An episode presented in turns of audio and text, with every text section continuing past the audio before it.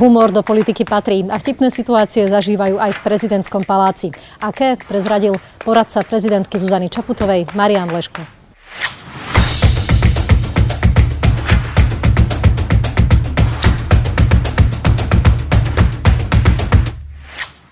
Ahoj Marian. Ahoj Juka. Ja ťa vítam v trende. Ja som nesmierne rada, že si prijal pozvanie. Ja som nesmierne rád, že som tu opäť. Ty si teraz prešiel v tomto roku veľkou zmenou. Áno. Tak povediať si prešiel na druhú stranu barikády, povedal by si, že si v politike? Ani nie. Ja si myslím, že v politike by som bol, keby som sám niečo prezentoval a presadzoval a získaval podporu. Ja som pomocník pomocnej stráže, ak to tak môžem povedať. Uvidíme ťa niekedy v tom mundure tam stáť? Ako... tak museli by mi zobrať miery, ale zatiaľ to nikto neskúšal. Je to tak, že sme ľudia, ktorí pracujú pre prezidentku. Prezidentka je v politike, my nie. Mnoho novinárov, ktorí takto prejdú do služieb politikov, hovoria, že zrazu vidia veci úplne inak, že získajú inú perspektívu mm-hmm. na veci, ktoré predtým komentovali ako novinári a uvedomujú si, že je to oveľa ťažšie, ako si mysleli. Mm-hmm. Tebe sa stalo také niečo, že zrazu vidíš všetky tie pohyby inak? No, o, najväčší rozdiel je, že samozrejme matéria zostáva rovnaká, lebo všetci vidíme, čo sa v politike deje, či novinári, alebo ľudia, ktorí sú za ňou. A najväčší rozdiel je, že vidí človek, že ako sa pripravujú rozhodnutia, koľko sa treba z nejakému rozhodnutiu venuje času a energie. A toto je nová skúsenosť, ale myslím si, že, že by som mal pocit úplne inej reality, že som prišiel zo Zeme na Mars alebo mm-hmm. Venušu, toto nie. A nenastalo u teba nejaké väčšie pochopenie pre politikov a ich zlyhania a nedostatky? Na to už som príliš starý, aby som v tomto sa menil, tak ako som bol vždy kriticky naladený a e, som stále, tak nemyslím si, že by som sa môj pohľad na politikov menil. Aká je Zuzana Čaputová šéfka? Zuzana Čaputová je šéfka, ktorá nestrieľa od boku, ktorá nemá pocit, že všetko vie najlepšie, keď o tom nič nevie. Naozaj si nechá predložiť analýzu, argumenty, diskutuje a treba povedať, že keď už po tom prípravnom konaní dospeje k nejakému záveru, tak už je silne presvedčená o tom, že takto má byť a kto by sa pokúšal v tej chvíli na, jej názor zmeniť, mal by ťažkú robotu. Nedostal by koncoročné odmeny. Nie. Dobre, tak ja sa ťa teraz nebudem pýtať v tejto relácii na nejaké politické detaily, aby si dostal koncoročné odmeny. A, ale ja by som chcela hovoriť o humore, o humore v politike. Áno. A začala by som tým, že Zuzana Čaputová spravila ako prezidentka zatiaľ takú nevydanú vec, že teraz, keď bola počas toho, ako je v úrade, vystúpila v zábavnej relácii inkognito a za to zožala aj nemalú kritiku, že to bolo nedôstojné. Mm-hmm. Mňa by zaujímal tvoj názor, či to bolo vhodné, alebo naopak nie. Ja si myslím, že na jednej strane ľudia od prezidentov a politikov vyžadujú a očakajú, že sa budú správať ako všetci ostatní ľudia a keď im e, toto očakávanie a želanie politici splnia, tak sú s nimi nespokojní, lebo nie sú, tak povediac, na, vo výšinách svojho paláca a tak poved, e, a, e, úradu. úradu a honoru a ja neviem čoho. E, ja si myslím, že to nebol nejaký prešľap. Vidíme v zahraničí, že prezidenti, premiéri sa zúčastňujú podobných debat, podobných relácií. V Bielom dome majú tradíciu, že prezident zvolá všetkých akreditovaných novinárov a hrá sa celý večer na stand-upistu, robí si humor z ľudí, z politiky, sám zo seba. A podľa mňa to odlišuje, tak povedať, z normálneho človeka v politike od ľudí, ktorí nie sú celkom, povedal by som, bežní. Normálni ľudia v politike dokážu si udržať zmysel pre humor, dokážu si urobiť, tak povediac, žarty aj sami zo seba. A tí celkom iní, ja si nepamätám, že by ľudia typu Putin, Erdogan, Trump chodili do zábavných relácií, pretože pre nich je smiech a humor niečo, o čom majú pocit, že je to pod ich dôstojnosť. Tak to je potom asi aj ten rozdiel v tom, že toto zrovna tí, ktorých si menoval, sú autoritársky lídri. Ale napríklad ten Barack Obama, ja som si to špeciálne pozerala, keď, keď vyšla táto relácia so Zuzanou Čaputovou, tak napríklad Barack Obama nielenže robí tieto vystúpenia ako kvázi stand-up vtipné pre novinárov, ale on sa aj zúčastnil priamo v úrade niekoľkých relácií podobných, teda nebol to ten istý formát ako, ako prezidentka. Oni majú late night show, kde sú veľkí zabávači, ktorí pozývajú. Skrátka je to normálne, nikto sa nad tým nepozastavuje. Nie je to tým, že, že my sme takí nejakí konzervatívni a na Slovensku? Tak že... ono má tá funkcia, ten post prezidenta má svoju tradíciu. Samozrejme, že keď prišiel Masaryk, tak troška v ňom bolo císaže pána a tá tradícia je v Československu taká, že prezident to je naozaj ako niekto na piedestáli a myslím si, že tak ako sa menil svet, mal by sa meniť aj prístup k tomu, že čo prezident môže a čo nemôže a ak sa prezident prejavuje ako normálny človek, tak by sme mu to nemali mať za zlé. Mimochodom, ty si tiež kombinoval takú polohu, že bol si seriózny novinár a komentátor a na druhej strane... Som predstieral zmysel pre humor. Alebo môžem povedať, že zabávač si bol? To je, no, to je ja hrozné už... slovo. Glosátor máš asi radšej. Glosátor, zostaňme pri glosátorovi. Áno, takže si bol taký glosátor, ktorý zabával ano. ľudí aj vtipmi v relácii sedem es er o. Tebe niekedy niekto povedal, že, že to je nedôstojné a nevhodné takto kombinovať? Nie, nenašiel sa nikto. Faktom je, že niektorí ma poznali ako novinára, niektorí ako glosátora, ale že by mi jedni vyčítali, že som dru- aj to druhé, tak to sa mi nestalo. Možno to je tým, že si muž. A, a že nie som prezident. A že nie si prezident. No. Patrí humor do politiky? No, určite áno. Ono to je tak, nemali by si ľudia zamieňať veselosť a humor. Veselosť je taká tá bujarosť, taký ten životný postoj šeja hoja, ale humor, ja by som tu zacitoval klasika Vladislava Vančuru, ktorý povedal, humor není smáti sa, humor je lépe vedieť. A ja si myslím, že vedieť, poznať veci, to patrí k profesii politika a keď je niekto ako veľmi bystrý, tak dokáže priniesť vždy nejaký taký pohľad na realitu a na nejakú udalosť, ktorá ľudí prekvapí a pobaví. Ja si viem predstaviť, že keby bol prezidentom Milan Lasica, robil by skvelé statementy. A zažívate sa s prezidentkou v úrade aj nejaké vtipné situácie? Toto je tá otázka, na, na ktorú som sa tešila s tebou, ano, že ano. Otázka na úrovni pre herca, že vtipnú historku z nakrúcania teraz povedz. Je to veľmi pekné, no tak um, samozrejme, že pani prezidentka dostáva, je, povedal by som, je zahrnovaná, zahrnovaná darmi. Veľa ľudí má tú ambíciu poslať pani prezidentke darček, čo je pekná vec, pretože v tom sa prejavuje, že im nie je ľahostajná, že ju majú radi, ale iná vec je, že nie vždy sa trafia, povedal by som, aspoň do priemeru, ľahkého priemeru vkusu. Takže niektoré tie darčeky sú naozaj bizarné. Ja si teraz predstavujem strašné veci, tak povedz. Nie, nie, nie, nie, to nie sú strašné veci, ale že napríklad ju veľmi radi kreslia a maľujú. A niektoré portréty to už si odkladáme, že keď bude vhodná príležitosť a čas, tak možno by sme aj vystavili, že čo všetko považujú ľudia za portrét pani prezidentky. To by sa pobavili.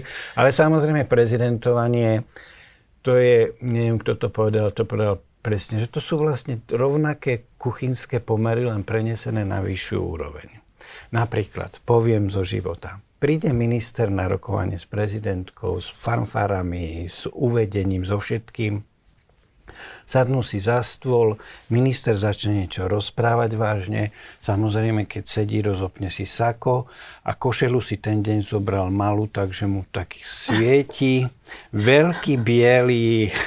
mierne zarastený pupok a celý čas sa rozpráva s prezidentkou v takom dobrom rozpoložení a všetci diváci, ktorí tam sedia, tak vidia, že má ten ako toaletný... Tak ale to je také ľudské, že sme sa no, o tom bavili. No, no. no. no.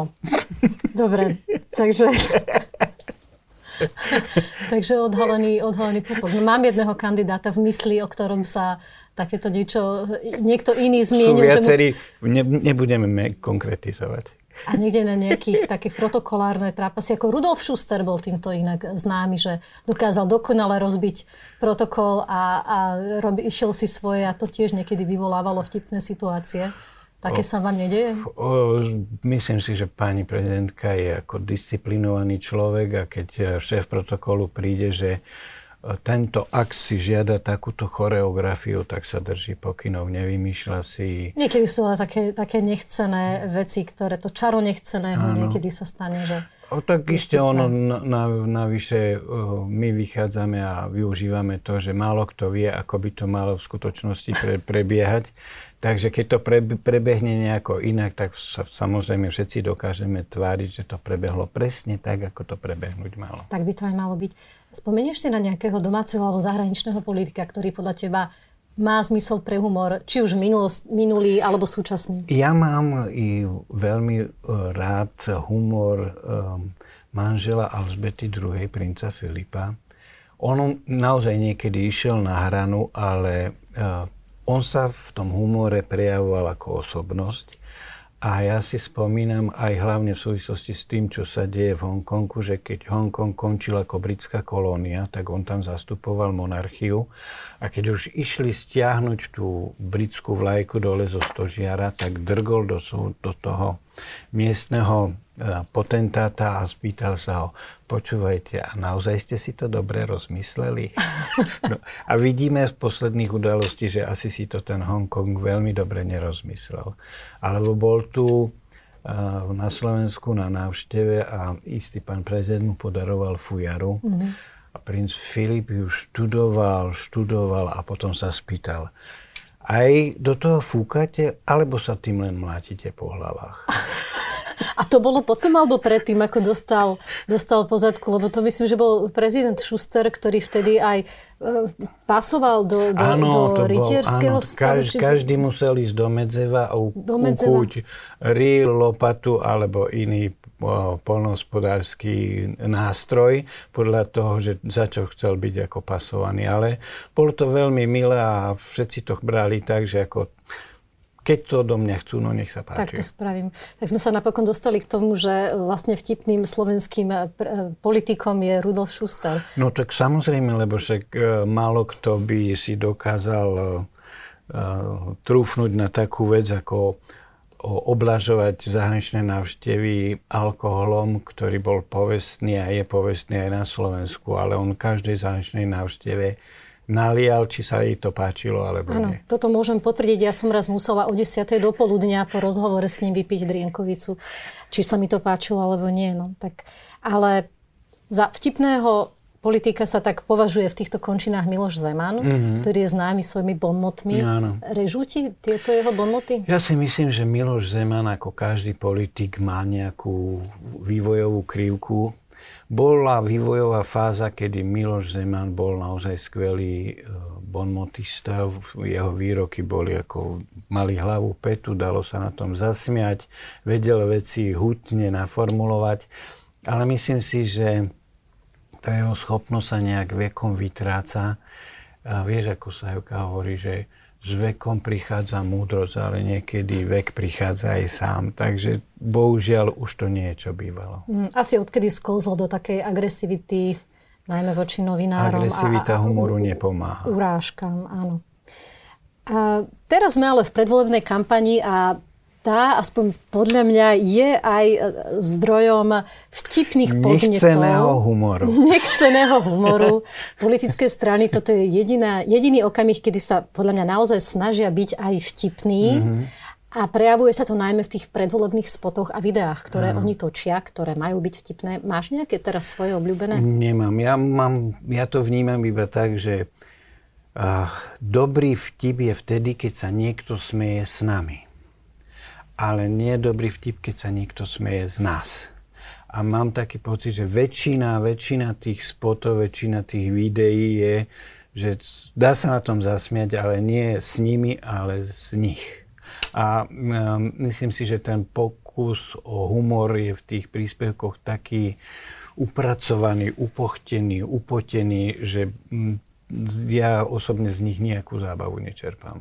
Ako sa ti pozdávalo video Roberta Fica ako policajta zo škôlky v úvodzovkách, kde vystupujú malé deti v úlohách opozičných lídrov? Tak predovšetkým už len ten základný fakt, že keď chcem niečo urobiť vtipne, tak sa snažím nekradnúť vtipy. Lebo toto bol už opakovaný vtip a opakovaný vtip, ako je známe, už nie je žiadna zábava. No ale minimálne zábava by mohla byť to heslo, nie? Teraz Smeru predvolebné, to, že áno, to... nový Smer, zodpovedná zmena. Toto, toto tvorcovi gratulujem, to sa mu podaril naozaj husársky kúsok. To by nenapadlo ani konzílium, povedal by som, politológov, keby trávili tri dni a tri noci. To bol geniálny nápad, pretože ak niekto po troch funkčných obdobiach príde s tým, že no nejako sme to robili, ale teraz treba zodpovednú zmenu, nemá to chybu. A budeme, no potom to podľa mňa už je možné čokoľvek. Toto sa už nedá prekonať. No a aby sme nezostali nič dlžní ani opozícii, keď si sledoval doteraz tie, tie nekonečné naťahovania o tom, či sa spoja, či sa nespoja, vzájomné útoky no, no. niektorých, niektorých lídrov, ktorí by potom mali byť spolu vo vláde, tak si sa na tom bavil, alebo ťa oblieval pod miestami? Ja sa priznám, že snažím sa šetriť emóciami, že v tomto ohľade to sledujem ako klinický pozorovateľ, teda bez nejakých takých alebo onakých pocitov a emócií. Je to predovšetkým ich vizitka, je to predovšetkým ich zodpovednosť za to, že čo robia a nerobia. Poliaci majú krásny výrok na to, keď pozorujú svoju vlastnú opozíciu, tak oni hovoria, táto opozícia si určite nezaslúži vyhrať. Ale my si nezaslúžime, aby prehrala. Čakajú nás parlamentné voľby. Áno. Si si istý, že nám po nich nezamrzne úsmev na tvári? Ono, to, to sa nikdy nedá vylúčiť a ono to bude hra náhod. To si myslím, že losovanie, typovanie bude vyslovene ešte racionálna záležitosť proti tomu, ako môžu dopadnúť voľby.